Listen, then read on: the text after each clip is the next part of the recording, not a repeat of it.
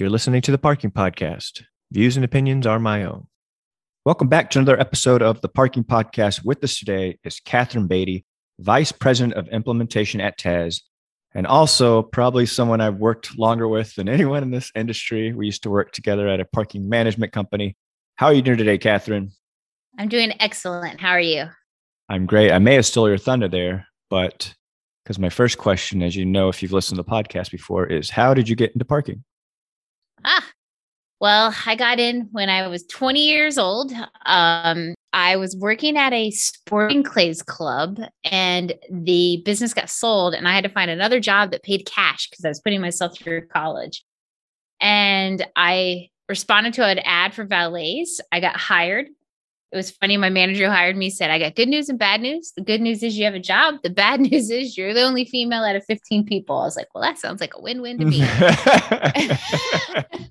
I love it. And then uh, that was it. I just started parking cars at a valet and worked my way up from there. And that was uh, early on where I fought, found my first person stealing and I turned them in. And then that just kind of evolved into, hey, you should go into management. And I was like, are you crazy? I got to go to school. Yeah, I, want to be a his, I want to be a historian. I knowing you, I think you made the the right decision though, because uh, yeah, we're gonna talk about that loss prevention.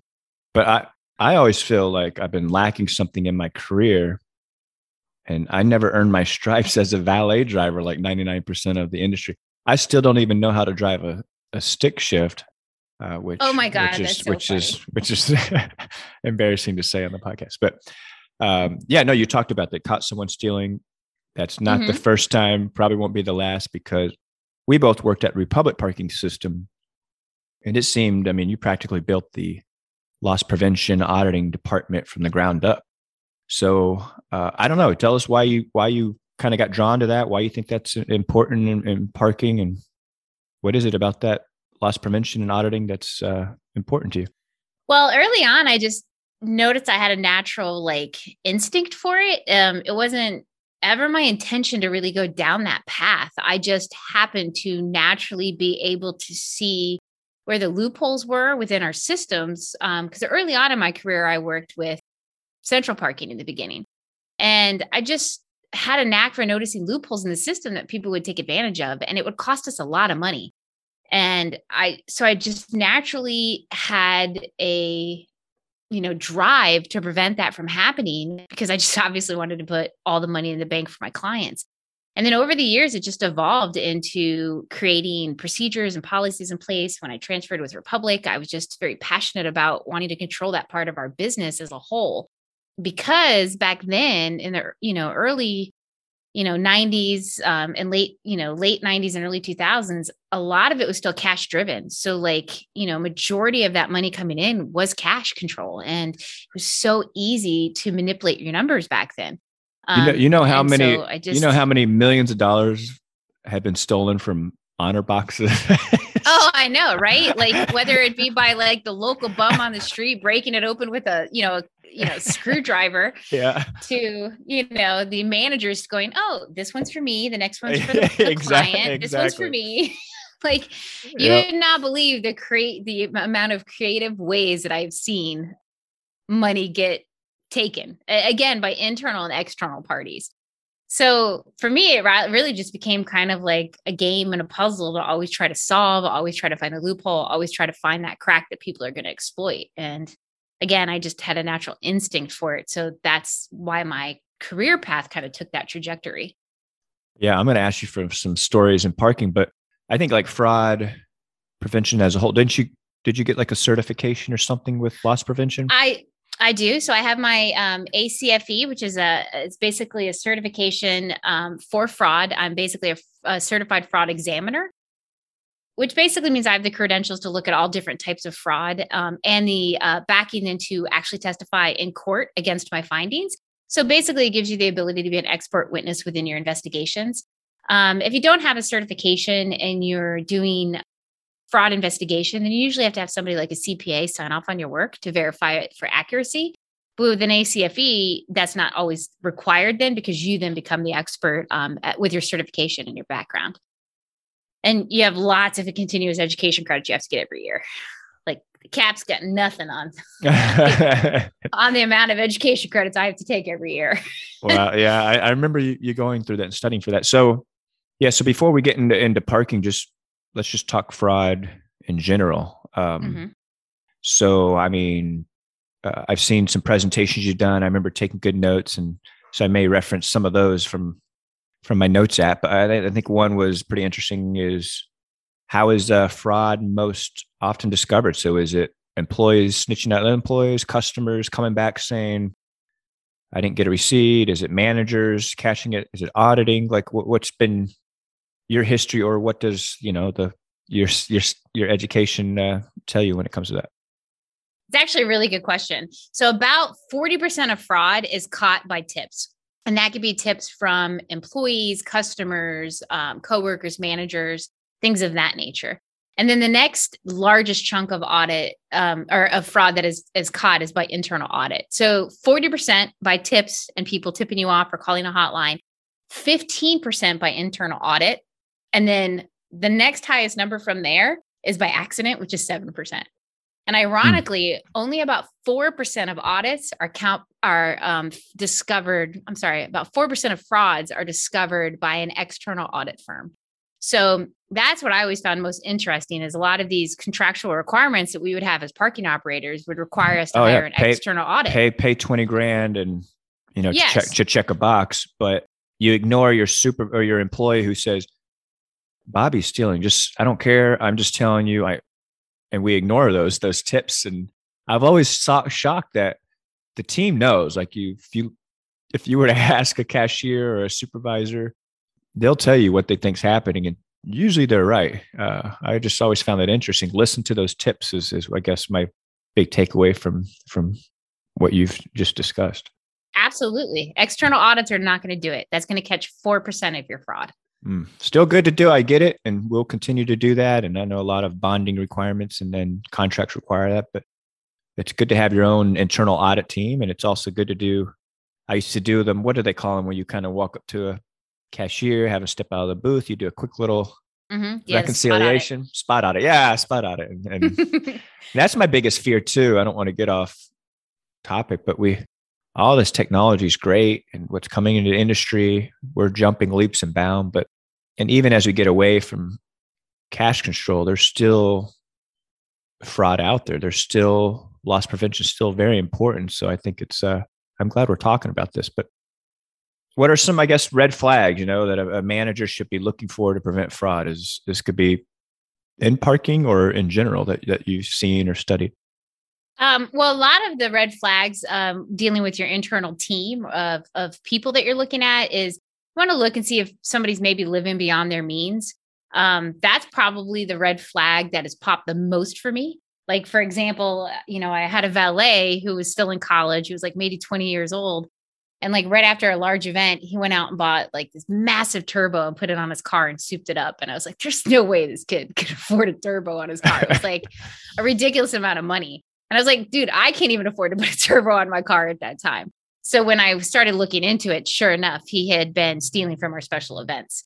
Um, so you want to look at that. If they're struggling with financial difficulties, um, which really sad, um, especially on the management side of things, is when you're dealing with somebody who's going through, let's say, a really bad divorce. Like I remember this one case where this guy, he'd been with us for like 10 years and he was going through a really bad divorce and battling a custody case for his kids and he had lost. And he was paying uh, this you know, insane amount of child support, where his paycheck was barely enough to live on. And, and attorney, the guy just attorney fees and all that. Yeah. Yeah. And the poor guy just got so down on his luck and so desperate that he started stealing. And within two weeks, he'd stolen like 40 grand.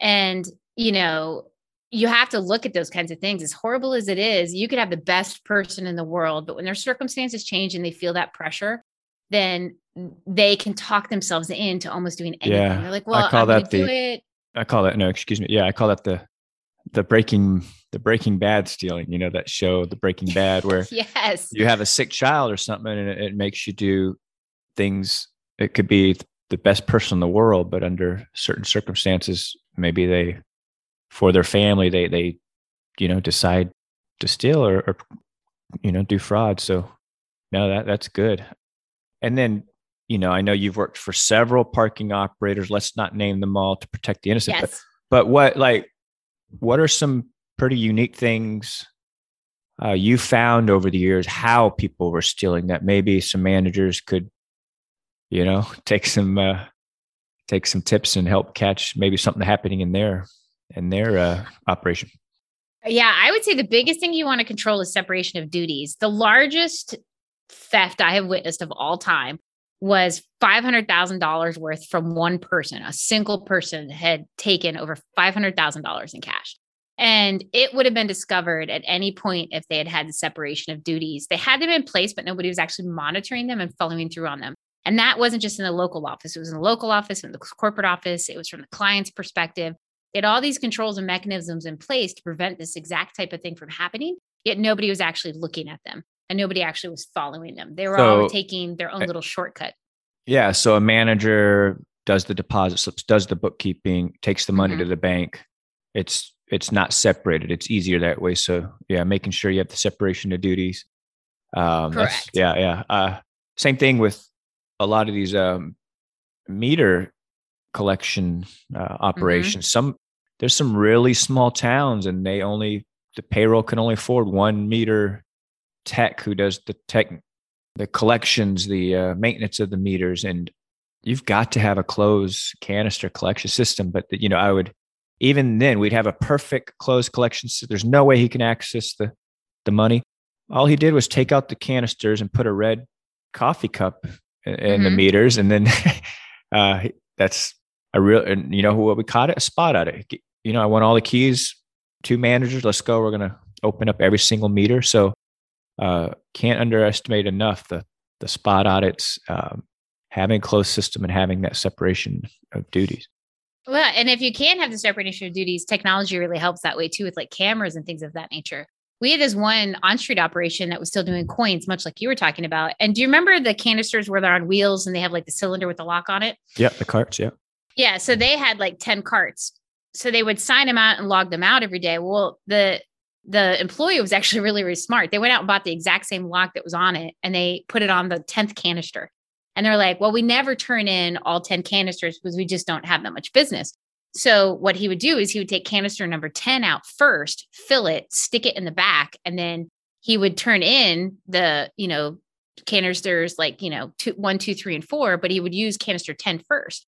Well, he had his own lock on that. He would wow. switch it out when he got into it, empty it out into a backpack, hand it to somebody off on the on the route, um, meet them. They would then take the money and he would put the lock back on and take it back to the shop. And it looked like the canister and the the cart just never got used because it was, you know, number 10 and they never got past number five. Well, he was just using them out of order, emptying it out, and had replaced the lock with the exact same lock. So nobody knew it wasn't Crazy. the same lock. Yeah. So they can be very clever when it comes to finding ways to manipulate the system. No, absolutely. And it's just so many little things you can do. Like I had a counter that had a, a big purse, and I don't think she was stealing, but I had to tell her, like, no purses or bags in the count room because it's so easy to hide your back to the camera and slide in some money right down into your purse. You know, so it's yep. there's just being proactive. I guess that's another takeaway counting the carts checking the cameras and and these people are smart they know where the cameras are they know where the where the blind spots are they and another one yeah i remember too the one that i caught stealing living beyond the means that it wasn't so much but it was like this almost like robin hood complex where mm-hmm. he just said he started i want to buy pizza for the team would come in with like 10 pizzas and we just keep doing things that was really kind but almost it was like he was trying to justify his theft by robbing the rich and giving to the poor in a way. But and that was a, a, tip too. You know, a bank. He was going to a bank out of town, and they just said, you know, he deposits a lot of coin, and so that led us to kind of start doing spot audits, and we we found what he was doing. But yeah, that's yeah. Well, that's great a lot of times too the employees will start off small and then escalate from there it might some, start off small as something as like i'm gonna I don't, I don't get paid for another two days so i'm gonna take five dollars out of the till to go to mcdonald's and get lunch and then when nobody holds me accountable for that shortage i start to escalate from there and figure out other ways that i can do it because i don't get held accountable for that so you know? true especially like you know docking someone's pay because of a shortage or they didn't turn mm-hmm. in their mm-hmm. uniforms and then you know they they were wronged and they they I'm getting my money back. You know, you're, I was not, that was not my fault for that $20 shortage. I'm going to steal that 20 back. And they realize how easy it is. And it's, it's just crazy. Some operations where the cashier has the key to lift the gate. They just, there's just no control. So I don't know. I mean, I know that's a big question, but like what, what's like a playbook? How do you get this going? If, if you're on the podcast listening, like, yeah, I'm pretty sure my cashiers are stealing and my supervisor is stealing. Like, what do you think, Katherine? Well, how do you, what do you, how do you get started? Well, I think the easiest way to get started is to create a playbook for your operation. So, what I did was I created um, what I called an urban audit book for my you know previous life let's say my parking operating career yeah so what i did is i created a book of questions of what control mechanisms needed to be in place in order to prevent or lower the risk of fraud because you you can never prevent it altogether. All you can do is limit the amount of risk you're opening yourself up to for fraud and whether that be internal or external participants because let's face it our, our customers can steal just as much as our employees do. So for me it was creating a series of questions you know are they using sealed deposit bags um, is there separation of duty and start asking yourself questions. How are all the ways people can manipulate the system and get those out for each particular operation? If it's an on street if it's a valet if, if it's um, a garage with a cashier is it um, pay on foot machines? Are you looking at the audit reports? Do they go in sequential order? So you start with a list of questions and then you just start going through your operation and seeing are they complying with this or not? Are they following these rules or not? Simple yes or no. And what I did is I always gave it a scale of a of a, a three, two, one, or three. I did five, three, one. So five meaning if you're getting a five, that means everything's good if you get a yes. But if you get a no, that's a big no because a five means you're affecting the financial flow of the operation. You're you're affecting the money going to the bank. And then a three would be if it's an operational challenge. Like if you're not complying by these, it causes an operational issue. Like let's say it leaves you open for liability risk, like somebody could slip and fall and hit their head. Because um, let's face it, that's an issue too. And there's a lot of fraud that happens, whether it's people putting fake valet claims in or slip and falls and things of that nature. Oh, so, I didn't think about that. Yeah, the customer. Yeah, yeah it was beyond fraud money. Is not, yeah. yeah. fraud's not just about money. Fraud's also about your um, supplies walking out. Like, did you buy a lawnmower and your maintenance guy took it home? Are they getting their vehicles worked on instead of the the company cars? You know, or gas? Do you fill up the enforcement car almost exactly. all the way and then put five dollars in your car, you know, or fill up a can? I've seen that before. Yeah, that's great. Exactly. So you have to come up with a series of questions. So then a number one was something that didn't necessarily wasn't urgent, but it was still something I wanted them to comply to. And so I would then go in and ask these questions and either they and score it. That way they got a weighted score. Did you pass your your review? And I call them, I don't call them audits. It's a compliance review. Because auditing is very like adversarial. People feel like you're in, you know, internal, you know, like you're um what, what do you call it when the cops um internal affairs. Mm-hmm. and i never wanted that approach. So the reason i was so successful with with with fraud prevention in my history was that we always took it as a compliance and training perspective. We would come in and say look we're not auditing you. We're doing a compliance review. If you guys are following these policies and procedures then you're making it where we're at low risk for fraud. If you're not then we're at high risk for fraud and we need to control those loops you know those loopholes and in addition to that, if I catch fraud, then obviously I'm going to deal with it. But the goal was never to come in there and be like, oh, I'm going to catch people stealing I'm going to fire them. That was never our goal. Our goal was always to limit the risk that we were leaving ourselves open to so that it wasn't happening at such a large scale. And then you can get people to buy into the process, then they understand that you take it serious and that you're looking at these things. Because sometimes even just the perception that you're looking at these things is enough to prevent fraud it's enough to get one person to say, mm, no, they come in here every month and do a quarterly review and it's just not worth my job or it's not worth my freedom or it's not worth, you know, um, what I would have to go through to get it. So that's the point of doing it. So I would start there, create a yeah. book of questions and a process, a weighted process where you can give people an evaluation and give them a chance to improve it. Because again, a lot of the risk that you're opening yourself up to isn't necessarily fraud. It's just mis training, like people not understanding what they should be doing and not understanding why they should be doing it. And then once you explain it, then they're willing to comply and follow the rules. The fraud is just a secondary, you know, element of that, that you know you want to get control of because let's face it they can take a lot of money but ultimately the goal should be running a successful operation yeah and i love what you said about when they see you auditing or putting in controls even if you find nothing you are changing behavior. You are maybe preventing fraud a year from now or six months from now or six weeks from now when that person because i don't like the what is it called when cops uh oh what is it called when entrapment? Mm-hmm. i don't like that but sometimes you put 20 extra dollars in their starting bank so they start with 120 instead of $100 at the end of their shift they should be $20 over and they say no $100 and they put $20 in their pocket it, it was just i've had cashiers saying i had an extra 20 you know? Mm-hmm. yeah we we put that in there as a test but i, I don't know uh, how everyone feels about that but but it's just putting in those things those practices. Again you may not find something now but trust me you're, you're there's long-term effects that. We're going to take a, a quick break here. Word from our sponsors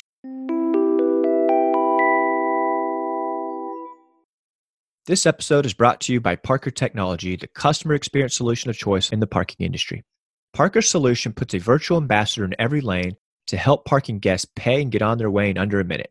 Parker helps capture revenue, provides better customer service, enables your staff to focus on other on site tasks, and keeps traffic moving, all according to your business rules. With the Parker solution, you'll also enjoy access to real time call data and recordings. Learn more at helpmeparker.com slash parking podcasts.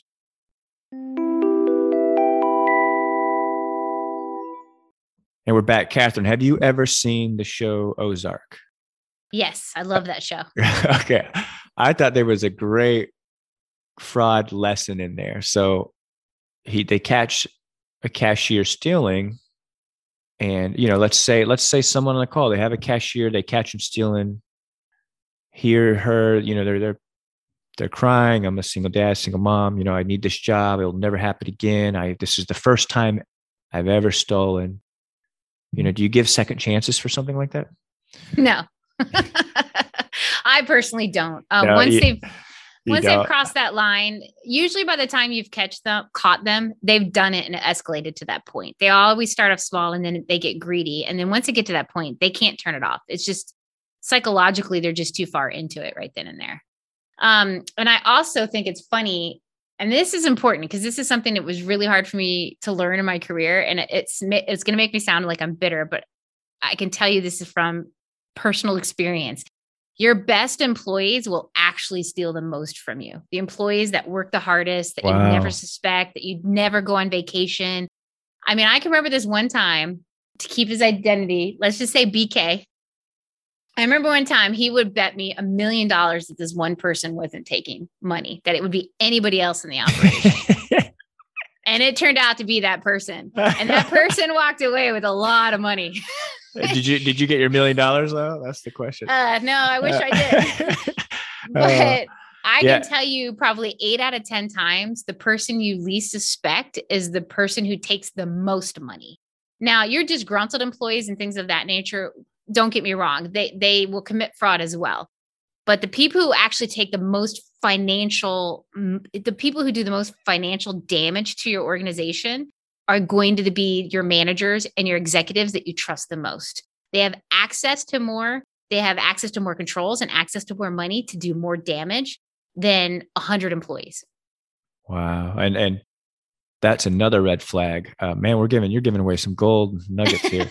the employees that don't take time off because they know someone else does the collection count and collections is up 500 or $1000 the day they are on vacation that's a red flag you you notice the canister's not labeled you notice the canister's not sealed you notice the coffee cups in the meters you know you know so it's uh, yeah, you notice your event cash is up thirty thousand. Yeah, why the same event on a Tuesday beat the event from Friday? You know, so it's way more cash.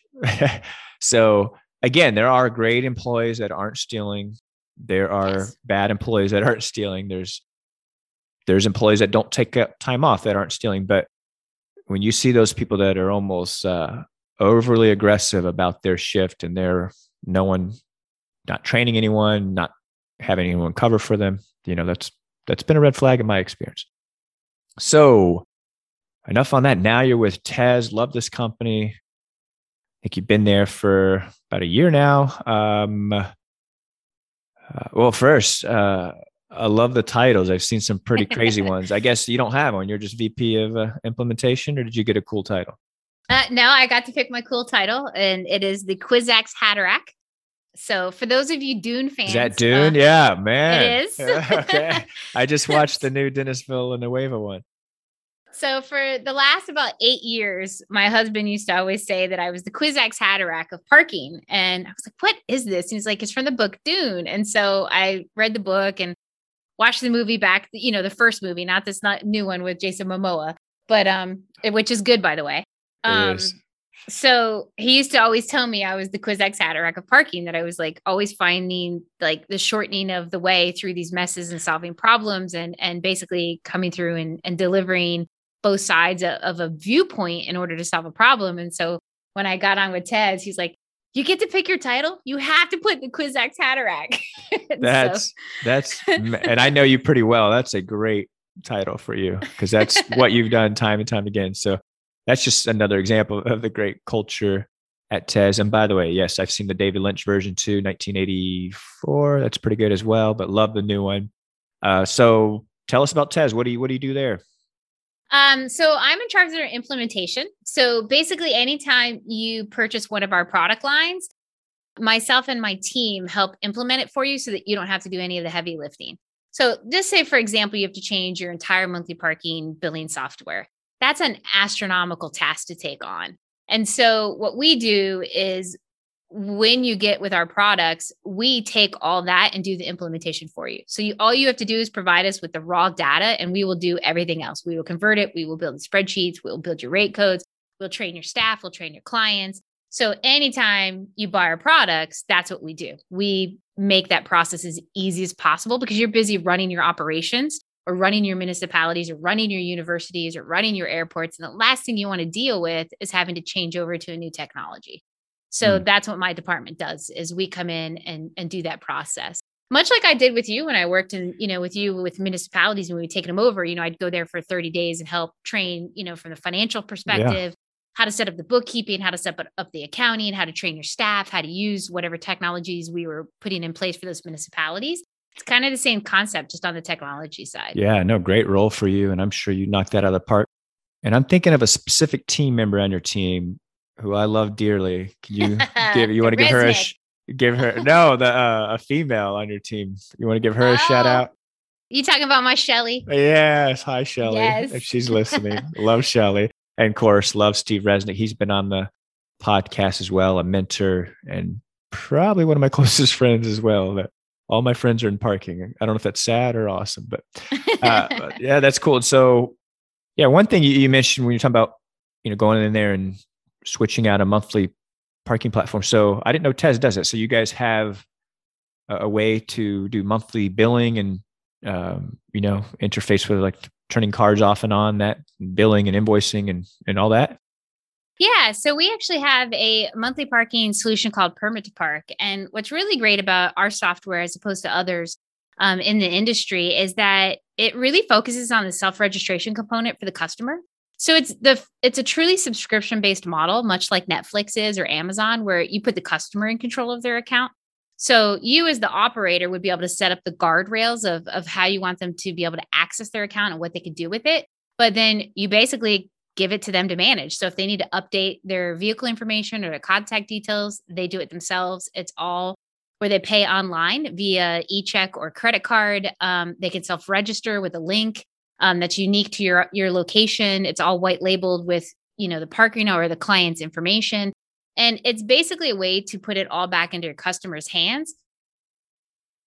That's really cool because I remember back in the day when I did it. You know, they'd have to come out, fill out a form because they mm-hmm. swapped their red Honda to a blue Toyota, and I just like so much work. Then our clerk would have to get the form, make a copy, type it in. So I like that we're now putting it back into the hands of the consumers. And if it's anything like your Text2Park solution, valet to park, those are pretty slick things you guys are doing. So I'm sure it's totally easy. I don't know if people know that, but that's what TEZ stands for totally easy parking uh, solutions out there. So Uh, Especially yeah. in today's world with the reduction of staff that we all have available yeah. and how hard it is to hire employees, the more you can automate your processes across your your product lines, the easier it is for everybody because we just don't have the manpower to do these things manually anymore like we used to in our industry as a whole. Our industry has been affected drastically from the, the pandemic that way. So anything that you can do, no matter what product or vendor you're using that automates those systems, I highly recommend focusing on making those changes in your operation. Yeah, no, absolutely. Give them a shout out. Perfect segue. So, how can listeners learn more, follow along with Test Parking? Oh, um, well, you can go to our website at teztechnology.com or check out our LinkedIn page. And then I will be um, at the IPMI conference working the registration desks and we'll have a booth. So definitely hit us up there. You know, just keep your eyes open. Yeah. And I gave you a shout out because you worked the registration desk last IPMI, but you weren't supposed to. You just saw a long line. I know your personality. You're a VP of implementation, go lives, project manager. So you, I would just die laughing because you just jumped in there and the rest of the day you were just printing registration stickers and giving the spiel and handing out bags. I was like, of course, Katherine, don't do that. yeah, I couldn't help. I couldn't help myself. Their uh. computers were down and they were trying to deal with it, and I just just uh, stepped up and jumped in. I was like, I'm sorry, I can't help myself. no, you're great. You're great. So when you're not solving parking problems and catching fraud, what do you like to do for fun? Oh, and again, I know you.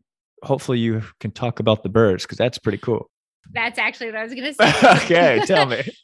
So, my husband and I run a bird sanctuary for raptors out of our house. So, we spend our free time rescuing owls, hawks, and eagles.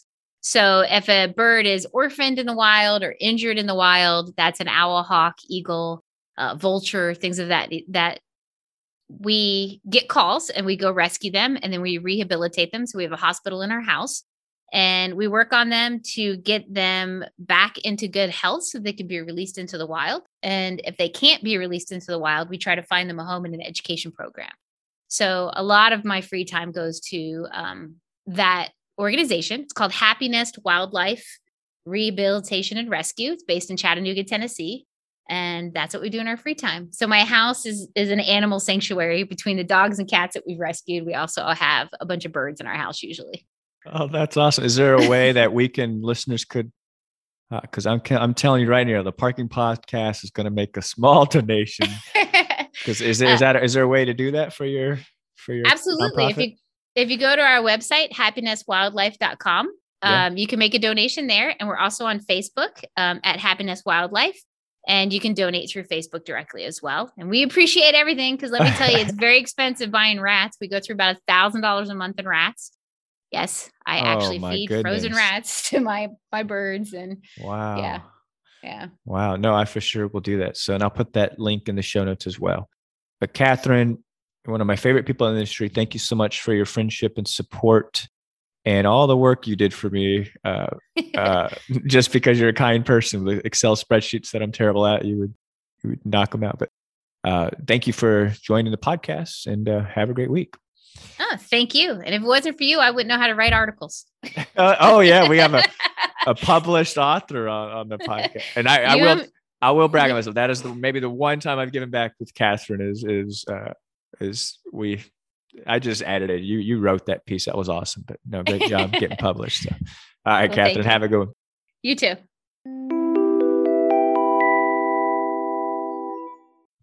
This episode is brought to you by Tez Technology. Since 1993, Tez has developed innovative text based mobile solutions designed to streamline operations, increase efficiency, and improve overall customer experiences.